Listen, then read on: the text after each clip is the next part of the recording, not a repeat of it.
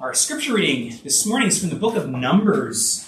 You'll see a portion of that over on, uh, on page three of the bulletin. We'll read a little bit more than that in our, in our reading. So if you, if you have a Bible, either you brought one or the one, the black one from the bookshelf, or, or punch it up on your phone, Numbers 11. Uh, we're picking back up with our study in the book of Numbers. If you've been here, we've been working our way through this Old Testament book of Scripture. And it's been a little bit since we took a little break for around Easter time. So it's good to remember what Numbers is all about. It's all about the people of God and their time in the wilderness. So they've been rescued, set free from slavery in Egypt, but they're not yet in the promised land.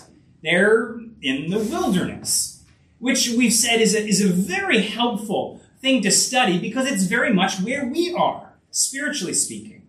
We're those, as, as God's people, if you're in Christ, uh, we're those who are set free from slavery, right? No longer slaves to sin, no longer slaves to death and evil, set free by work of Christ. But yet we're not yet in the heavenly promised land.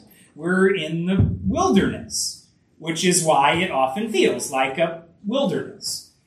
What is God up to in the wilderness? Well, that's what the book is all about. we've seen a number of things so far. Uh, the, the big theme that's come up again and again is God's presence with his people uh, in the wilderness, even visibly there at the tabernacle and the pillar of cloud and fire. Uh, but now they're beginning to travel towards the promised land. And we pick up in, in chapter 11, where we actually begin a series of episodes where God's people struggle even rebel against the Lord. And these, these things too are for us and for our instruction. But let's read uh, from Numbers 11 first. This is the word of the Lord.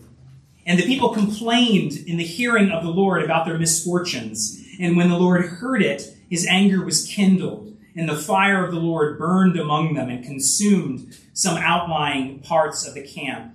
Then the people cried out to Moses, and Moses prayed to the Lord and the fire died down. So the name of that place was Taberah, uh, because the fire of the Lord burned among them. Now the rabble among them had a strong craving, and the people of Israel also wept again and said, Oh, that we had meat to eat.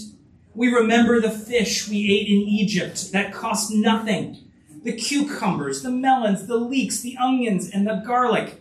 But now our strength is dried up there is nothing at all but this manna to look at. But now the manna was like coriander seed, and its appearance like that of bdellium. The people went around, uh, went about, and gathered it, and ground it in hand mills, or beat it in mortars, and boiled it in pots, and made cakes of it.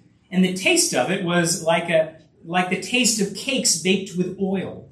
Uh, when when the dew fell upon the camp in the night, the manna fell with it Moses heard the people weeping throughout their clans, every one at the door of his tent. And the anger of the Lord blazed hotly, and Moses was displeased. Moses said to the Lord, Why have you dealt ill with your servant? And why have I not found favor in your sight, that you lay the burden of all this people on me? Did I conceive all this people? Did I give them birth, that you should say to me, Carry them in your bosom, as a nurse carries a nursing child? To the land that you swore to give their fathers? Where am I to get meat to give all this people? For they weep before me and say, Give us meat that we may eat. I am not able to carry all this people alone. The burden is too heavy for me. If you treat me like this, kill me at once, if I find favor in your sight, that I may not see my wretchedness. And we're going to skip down a little bit to verse 18. We're, going to skip over some of the portions where it deals with uh, God providing additional leaders to help Moses. We'll get more into Moses and leadership next week. But pick up at verse 18. Uh, God says to Moses, And say to the people, Consecrate yourself for yourselves for tomorrow, and you shall eat meat. For you have wept in the hearing of the Lord, saying, Who will give us meat to eat? For it, for it was better for us in Egypt Therefore, the Lord will give you meat, and you shall eat. You shall not eat just one day, or two days, or five days, or ten days, or twenty days, but a whole month, until it comes out your nostrils and becomes loathsome to you. because you have rejected the Lord who is among you and have wept before him, saying, Why did we come out of Egypt? But Moses said, The people among whom I, I am number 600,000 on foot, and you have said to me, I will give them meat that they may eat a whole month? Shall flocks and herds be slaughtered for all of them and be enough for them?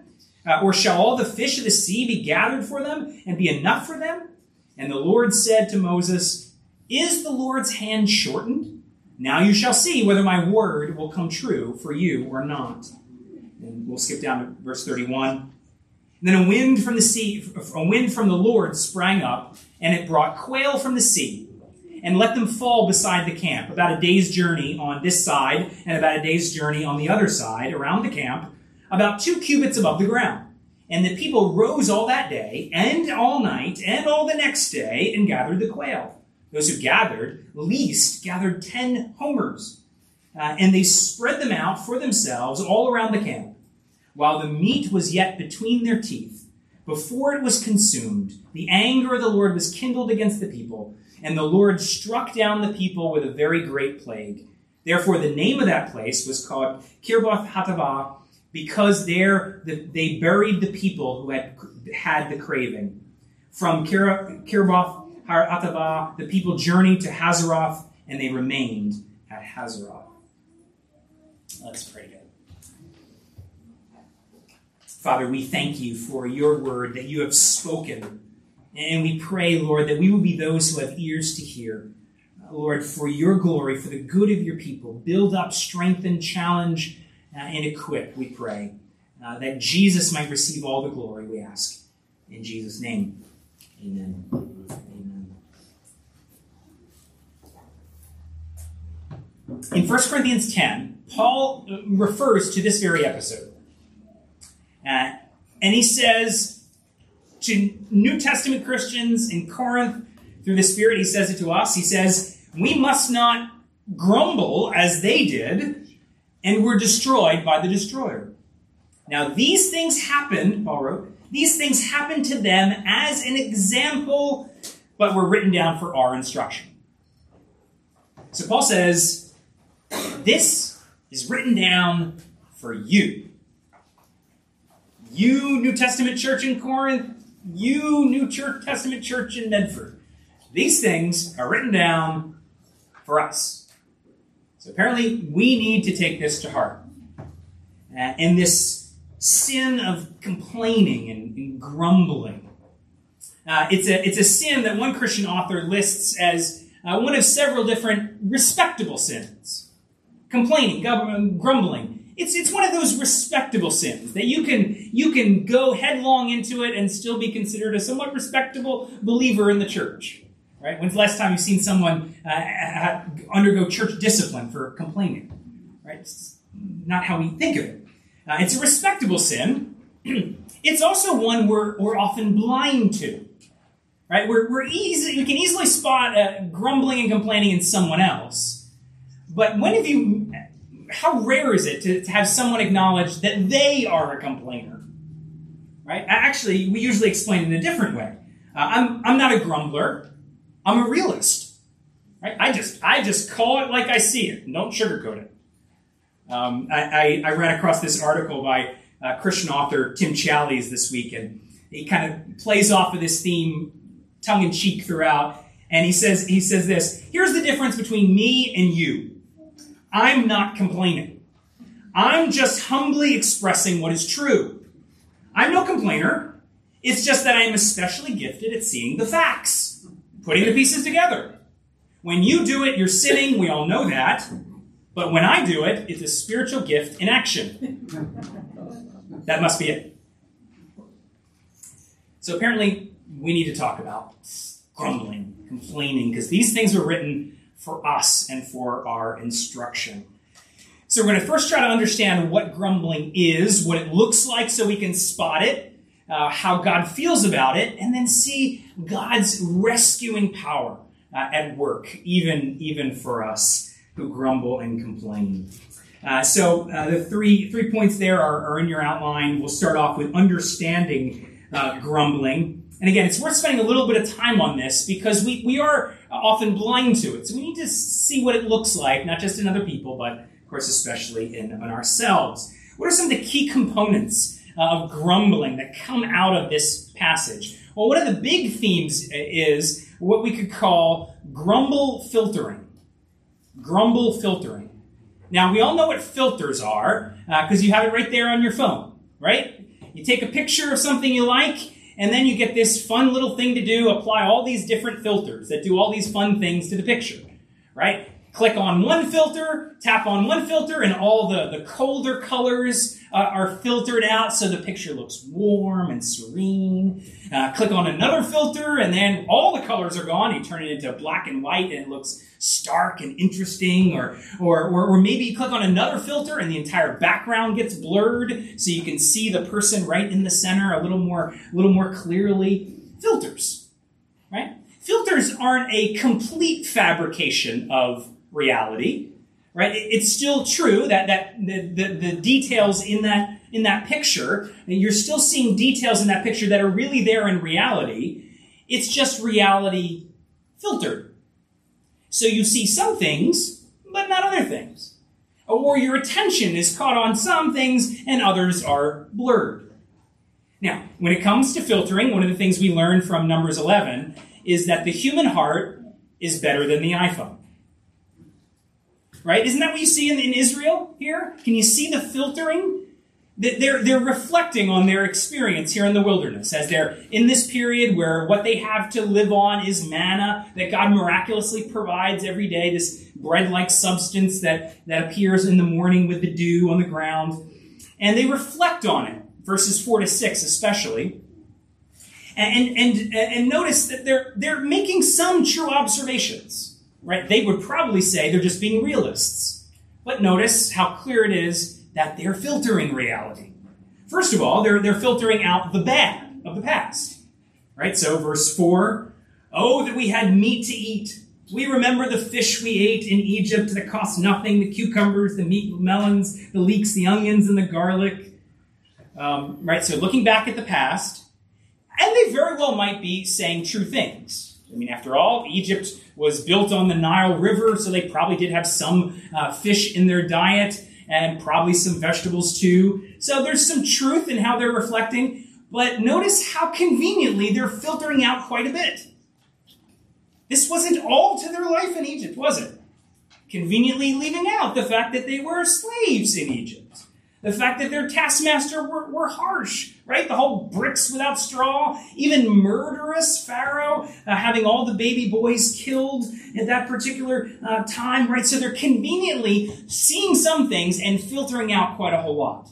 Specifically, uh, at, at uh, looking back to the good old days uh, and filtering out all that was all that was hard, all that was difficult, and that's the there's the where the grumbling comes from because they think they're seeing reality, but they're actually filtering out a good, good part of it. It's good to ask ourselves are we, are we tempted to do the same? Are we tempted to, to look and, and, and conveniently filter out bad things? Uh, maybe, it's, maybe it's like the Egyptians. We look back to our past. Uh, maybe it's our past before Christ, or just a, a particular period of time that kind of felt like the good old days and, you know, remember when life was more peaceful or more uh, simple or the health problems weren't there? Right? Like the Egyptian or like the Israelites, you could be seeing true things about the past, uh, but are you conveniently filtering out certain things?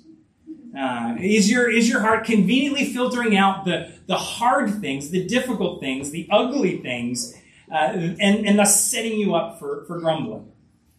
Probably the, the time when we do this filtering of the bad most is when we look at other people's lives, right? We look at some, we look at somebody else and we, we just see all the good things that we want of them, uh, of their life, right? Oh, my life would be so much simpler if I had that house, right? Or, or, or that new car that I didn't have to worry about breaking down all the time. That would be so, make my life so much easier, right? Conveniently looking at that life over there, filtering out all the bad things, right? The fact that maybe the, the husband's a workaholic, that's how they got that house. The marriage is falling apart because of it. The kids are miserable and suffering. But we don't see that. We just see the shiny house that we want. Right? And our hearts are set up uh, to grumble. Filtering out the blessings of the past. Filtering out uh, or excuse me, filtering out the bad things of the past. Secondly, filtering out the blessings of the present. They quickly move to that.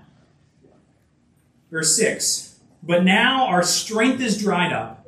There is nothing at all but this manna to look at. Um, now, again, they're, they're seeing some true things. Life in the wilderness wasn't easy, it was wilderness. Uh, it, it is true that all they had to eat was, was, was manna. But again, notice the filtering. What are they filtering out this time? It's all the blessings, uh, all the all the grace that God is providing to them. And so that with that filtered out, all they see is the monotonous manna that they're not crazy about. Right? They're filtering out that God is with them. Right? They're saying, all we have to look at this man- is this manna. Well, actually, if they look up, they'll see the tabernacle and get this visual reminder that there is the glory of, of God present among them. That very thing that is life. God rescuing them so that He could be among them as as his people and they his precious uh, and he their, their god. Well they're they're not seeing that. That's conveniently filtered out uh, other blessings that flow from it. The fact that they have good leaders. The fact that they have one another and they're not alone. The fact that they're they're no longer slaves but they're free. The fact that they have god's word. The fact that they have the worship of the true god and are free to worship him. All these blessings and, and more uh, they're just conveniently not seeing it Actually, verses 7 and 8 uh, corrects their notion of, of the manna, right? They're even filtering the manna itself. All they're seeing is the monotonous side to it. Uh, and verse 7 and 8 reminds us that, oh, by the way, God actually really does provide this thing every day. And it's actually uh, not bland and boring. It's actually quite quite tasty. Uh, it's it's it's quite rich. Can be prepared in different ways. So it's not nearly as bad as they're complaining it, to be. But all those blessings, all those things, uh, the grace from God, most importantly, filtering out God Himself, which is really a good way to summarize what, what filters are and what filters do. We, we're basically filtering God out of the picture. We could keep going if we wanted to. We could also, we had time, talk about how they're also filtering out hope from the future right? The fact that God has promised them that this wilderness is not permanent. They're on their way to the promised land. They filter that one out too. Uh, of course, we do that too. We, we forget about God has promises for us in the future. But, but the, the whole filtering process here of the human heart, it really can be boiled down to filtering God out of the picture. Right? It's, it's, it's true things, but true things as if God wasn't the reality of the situation. Uh, and, and they're missing it. And they're, they're missing the big lesson of the wilderness. Deuteronomy says that the big lesson that God is teaching them is that man does not live by bread alone, right? But by every word that comes from the mouth of God. That's Deuteronomy, describing what they were supposed to be learning here in the wilderness. Uh, that they, their existence isn't about just physical things, bread alone, uh, meat alone. Uh, but it's a, but it's about God, His presence, His truth, him among them. And here they are looking at the world, and what do they think their life consists of? Bread alone, right? Meat alone, just, just the food, just the physical. They filtered God out of the, out of the picture. And, and perhaps this then, uh, then helps us kind of understand what the problem is and what the problem isn't with grumbling. All right, the, the problem isn't when it comes to complaining the problem isn't that we notice hard things or that we feel hard things being hard. Right? The solution to, uh, to, to a complaining spirit is not to just turn into a happy-go-lucky person who always whistles a happy tune. Right? Uh, uh, a person who's always happy-go-lucky, always whistling a happy tune, actually is filtering of another sort that also has its downsides. Uh, but but anyway, that's not the that's not the, the, the solution or the or, or getting at the problem. The problem isn't that we feel or even dislike strongly the hardships of the wilderness. Uh, it, the problem is is seeing those hardships and filtering God completely out, as if He had nothing to do with it, as if He wasn't present, as if He wasn't good in the midst of it, as if His power wasn't right there for His people. And it's that heart that then emerges uh, in, a, in a grumbling spirit. Which brings us into God's view of grumbling. Right? We, we get not only how they manifest it, but how God responds to it and interprets it. Uh, right? You get some pretty strong words from the Lord and pretty strong actions from the Lord. So, verse, verse 1 uh, And the people complained in the hearing of the Lord about their misfortunes. When the Lord heard it, his anger was kindled. Anger was kindled. Right? That's the, that's the first episode. Hopefully you caught that. There's actually in Numbers 11 two different episodes of grumbling and complaining. There's a short one, and then there's a more extended one. So in the second uh, episode, you get you get a similar response from the Lord. Uh, verse 10, the people are weeping uh, in complaint over the food. In verse 10, and the anger of the Lord blazed hotly. Uh, people are grumbling, and God is God is angry. Now remember, God's anger, very different than our anger. Uh, God doesn't uh, fly off the handle. God is never out of control or overreacting. That's how we do anger. That's not God. Uh, God's anger is always righteous. It's always holy. Uh, it's always corresponding to what is true. Uh, and, and here, uh, of course, it's from the fact that God actually hates evil. He actually views evil as evil uh, as sin as ugly, as, as destructive, as offensive uh, to him and to, and to his holiness. That's why, that's why he's angry. And apparently, this complaining and this grumbling is ugly, destructive, and offensive to his holiness. Uh, and, and, and, I wonder if that strikes us as a little harsh. Right? They're, they're complaining, and, and God gets angry to the point of bringing severe judgment. Does that, does that sound like God is overreacting? No, come on, God. Doesn't everybody complain? Maybe God understands the situation better than we do. Maybe God understands better than we. Uh, maybe. Um, look at look at verse twenty. Verse twenty is actually helpful because you here's God talking about the, the the judgment that's coming, and He explains right why the anger, why, why the judgment? I guess you don't have it on your printed sheet, but I'll, uh, here, let me, let me read it to you. As he talks about the judgment that's coming, he says, Because you have rejected the Lord who is among you, and have wept before him, saying, Why did we come out of Egypt? Because you have rejected the Lord. So apparently, uh, they're, they're grumbling, uh, and this is why God is angry, he's explaining and judgment's going to come, because their grumbling and complaining is a rejection of Him.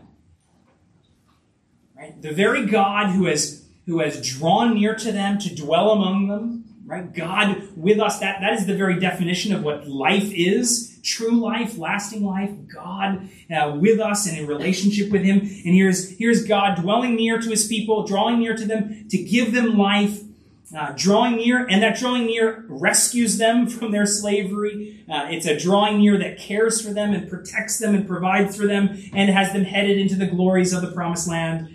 And all that is true, and, and the people reflect on it and say in response, you know what? I actually think we're better off in Egypt. Essentially, I think we were better off without God. I think we were better off without they're rejecting God.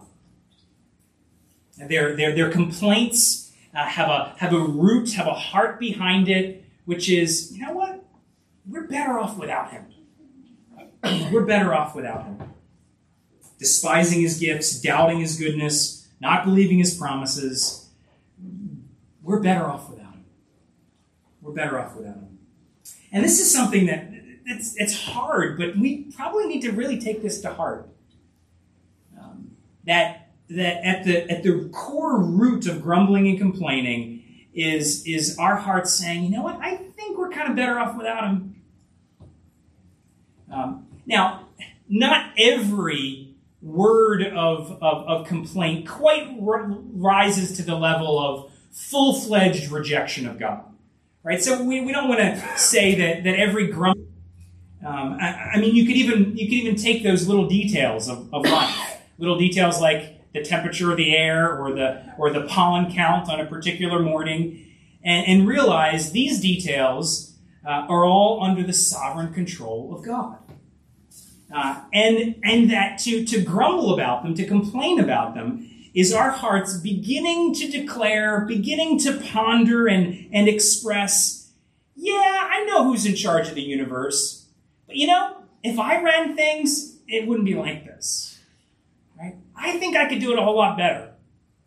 I'm not really crazy about how this operation is running. Um, does God really know what He's up to? Right? Maybe, maybe it'd be better if I ran things. Right? That, that's that, that's what our hearts are starting to, uh, to to ponder and grab onto. Aren't we better without Him? As if we didn't, as if we lived by bread alone, right? And and and not uh, based on God, His presence, His truth uh, with us. You start to see uh, if how ugly sin is and why why the judgment of God actually makes sense. If this people is declaring we'd be better without Him, uh, how that would be offensive to the Lord, and why why that sin, really like every sin, deserves God's judgment, and it is a, a severe judgment uh, because sin is that ugly. Verse 1 Fire falls in the outer lying parts of the camp. That's the first episode. The second episode, you get God's judgment actually coming in the form of God giving them what they crave. Uh, right? This is kind of a scary thing to, to think about, but it's really true. Uh, often, the worst judgment that God can give us is to give us what we crave. The worst judgment God can often give us is to give us exactly what we want. Right? And, and essentially, this people wants uh, wants uh, food without God, and God gives it to them. He gives them all the meat they can eat, and and and and then some. They want bread alone, uh, as if that was life without God, and He gives them all the food they can eat. Only they don't have the protecting hand of God anymore and, and, and the, the plague comes, the judgment comes, right? They get what they want, and it, and it destroys them. It's not a pleasant thought, um, but, but we, it is helpful to wrestle with the ugliness of sin. Right? Do we, do we really want that world without God? Do we really want the world where God's not in charge and instead I'm in charge? Um, it's against the, the darkness of sin that we get to see the light that is God and His salvation. Uh, it's, it's, when, it's when sin becomes bitter, as one Puritan said, and when sin becomes bitter, that Christ becomes sweet, which is, is where we need to go. There, there, is, there is great glory and salvation for grumblers like us. Right? The story uh, of God's people in the wilderness doesn't end with Numbers 11. Praise the Lord. Uh, and in Christ, it doesn't end with judgment for us either if you're trusting the Lord Jesus. So we, we take a few minutes to talk about uh, the salvation of God through Christ, the forgiving work of Christ, and the transforming work of Christ. So the work of Christ to, to forgive us. Uh, we actually get shadows of this in our in our passage. We've seen that throughout the Old Testament and in Numbers that we get these shadows that point forward to Jesus. Here the shadow comes uh, in the form of Moses. Right? In that first episode, right? The, the sin against God, the judgment is falling, and, and what we see Moses, verse 2, the people cried out to Moses, and Moses prayed to the Lord, and the fire died down. Here's Moses doing exactly the role that God had pointed him and wanted him to do, that he would be the one who would intercede for the people, that he would plead for a sinful people, for forgiveness and that God would honor and listen to that prayer. Exactly what God wanted him to do, and here he's doing it. Right? A, a, mediator, one who could one who could plead for grace on behalf of a sinful people. And Moses does it, and God listens.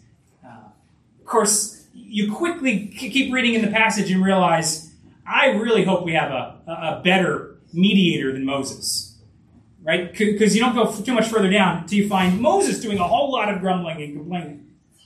All right. Oh God, why did you give me this people? Uh, that's that's uh, verse 10. Then you get into verse 13 and 21 to 23, where he's he's doubting God's power. God, I don't know how in the world you could give him all this food. All right. So Moses doesn't exactly look like our, our great shining hope. Uh, and, and and we know that's because the story isn't over. Moses gives us a little picture, but we need someone better. And of course, we have that in Christ. We have the one greater than Moses. We have one by God's own plan and appointment, one designed as a, as a mediator, an intercessor, one who can, can plead on behalf of a sinful people for forgiveness and, and win it. And of course, that's Jesus. Uh, Jesus is that one greater than Moses. Unlike Israel, unlike Moses, Jesus never grumbles, never complains. Uh, his, his earthly life even takes him to the wilderness. Right, kids, you remember that? Remember that passage where Jesus goes to the wilderness and, and there he's tempted by the devil? And one of the temptations is even a food temptation, right? No coincidence. There's, there's a similar outwardness to it, but also even the inward heart. Think about the, the temptation of the devil towards Jesus and how it really has this in, same inward heart of what the Israelites are wrestling with in Numbers 11, right? The devil comes to, to Jesus and says, If you're the Son of God, turn these stones into bread. Essentially, come on, Jesus. You know, if you're really the Son of God, you deserve better than this. Right? You deserve better than this. God's holding out on you. All right, so just take things into your own hands. You just you do it. Right? Right? And remember how Jesus responds with the words of Deuteronomy Man does not live by bread alone, by every word, that comes from the mouth of God. What the Israelites were supposed to learn in the wilderness but didn't, they thought, Numbers 11, they did live by bread alone uh, by food alone, and Jesus here walking that same exact path, the devil tempting him, live by bread alone, and he, he gets it. No. No, that's not life. That's not life. He succeeds where Israel fails. He succeeds where Moses fails. He succeeds where we fail, so that he's the spotless one. Uh, the spotless mediator, the spotless one who can plead on our behalf right? And he does that through his work on the cross. Jesus going to the cross and essentially taking the numbers 11 judgment on himself. Right? Right? Spiritually speaking, on the cross, the fire of heaven falls on, falls on God. Uh, on, on the cross, Jesus gets what we so often crave, which is a life without God. Right? That's the that's ultimately uh, at least a huge part of what hell is. Right? God basically giving us what we want. You want a life without God, without His presence and life and power and goodness and protection. God hands us over to that. Uh, that's the, at least part, not the entire thing, but a huge part of what hell is. Well, that's what falls on Jesus at the cross. Right? What we sinfully crave, what is judgment itself, it falls on Him uh, as life without without the Father's care and protection and smile and and the, and the judgment that we deserve falls on Jesus. And also, he can plead for our forgiveness and win it. And he does it from the cross, doesn't he? Father, forgive them. He does it from the right hand of the Father right now, pleading, Father, forgive them. Right? Pleading his own finished work. Right? Exactly what exactly what the Father planned for him to do. Exactly what the Father delights to have him do. Uh, exactly what the Father answers. Pleading for us. Right? If you have this Christ that you're, uh, right? What did we sing earlier? Right? My hope is built on nothing less than Jesus' blood and righteousness. Right? There's our only hope, standing on Christ. If that's what you have, uh, then then that's enough. Right? There's forgiveness. There's cleansing. You're not going to find it in someone else, which is why if you don't have Christ uh, taking the judgment for you, the only other option is you bear the judgment. So you need Christ. You run to Him. But but standing on that uh, that Jesus, we're clinging to Him in faith. There is full forgiveness, right? For all the grumbling and complaining, for all those desires of our hearts to, to live without God. Uh, sure enough, Christ takes all of that judgment for us, and for us, it's, it's forgiveness completely, totally the work of Christ to forgive us, but also to transform us right? God loves us so much. Uh, he forgives us right where we are in our grumbling, but He loves us so much, He's not going to leave us in our grumbling. He's going to take us, transform us into something better. And that's our plan. Uh, that's His plan, excuse me. The same Christ, uh, through the Spirit of Christ, changes us more and more. Uh, a great a great passage to meditate on that on this is what we read earlier from Philippians 4. encourage you this week. Uh, read through it again and kind of work your way through and see how, how Christ right, transforms the grumbling, complaining heart. But just a few, few quick things uh, to mention from, from Philippians 4. Uh, it's right there at the top of your page there. Couple things, and you can see how it, it relates to grumbling and complaining. So you get verse 11, where Paul says uh, that he's learned how to be content. Learned. Right? In other words, God has changed him. Didn't happen instantaneously. It was a learning, it was a process. It's a it's a Christ changing us more and more, but he's learned how to be content. Learned how not to grumble and complain. And he talks about plenty and hunger and abundance and need. Uh, he still names the hardships for what they are, the downtimes. So it's not saying he was changed because he didn't feel pain anymore. Right? He still felt the harshness of the wilderness that he lived in. Uh, but but now uh, God strengthened him so that he was content even in the midst of the of the lack. Um, Christ taught him as you go on to the, the, the where the verse goes. Christ taught him that he could do all things through Christ who strengthens him. And, and the top of the list in context is how not to grumble and complain. Learned, strengthened by the Spirit of Christ, by this Christ who, who did it for Paul and does it for us, strengthened to be able to be content, even in the harshness of the wilderness. You could expand in the passage, go earlier, verse 6, right? He talks about the key role of prayer right? Taking the taking the hardful painful things to the lord in prayer. Yeah that's part of that's part of what, what the lord transforms us how he transforms us is that in, in that the, the grumbles and complaining are turned into prayers right? Feeling the same hard difficulty but now it's lord help as opposed to uh, lord i want you out of here. Um, and praying notice he says with thanksgiving in verse 6 right? There's that don't filter out the blessings, uh, uh, don't filter out how God is already present. Instead, you're actually, even in the wilderness, looking, you know, where's that manna that God is already providing? How is He already present? Look, there's the there's the, uh, the, the tabernacle in the wilderness. There's His presence in my life, not filtering Him out, bringing that to mind, uh, calling it to mind. Verse eight, Paul even talks about uh, the role of of focusing one's mind on what is is good and lovely and excellent and true. Uh, right? It's not Paul saying ignore the hard things. It's, it's Paul saying choose to focus on, meditate on, not all the things that are wrong, uh, but the good things that God is bringing. Of course, the, the, the best, good, excellent, true, lovely, worthy of praise is God Himself. Is God Himself. And that, that really is that, is that key. It's, it's God teaching us more and more that we don't live by bread alone.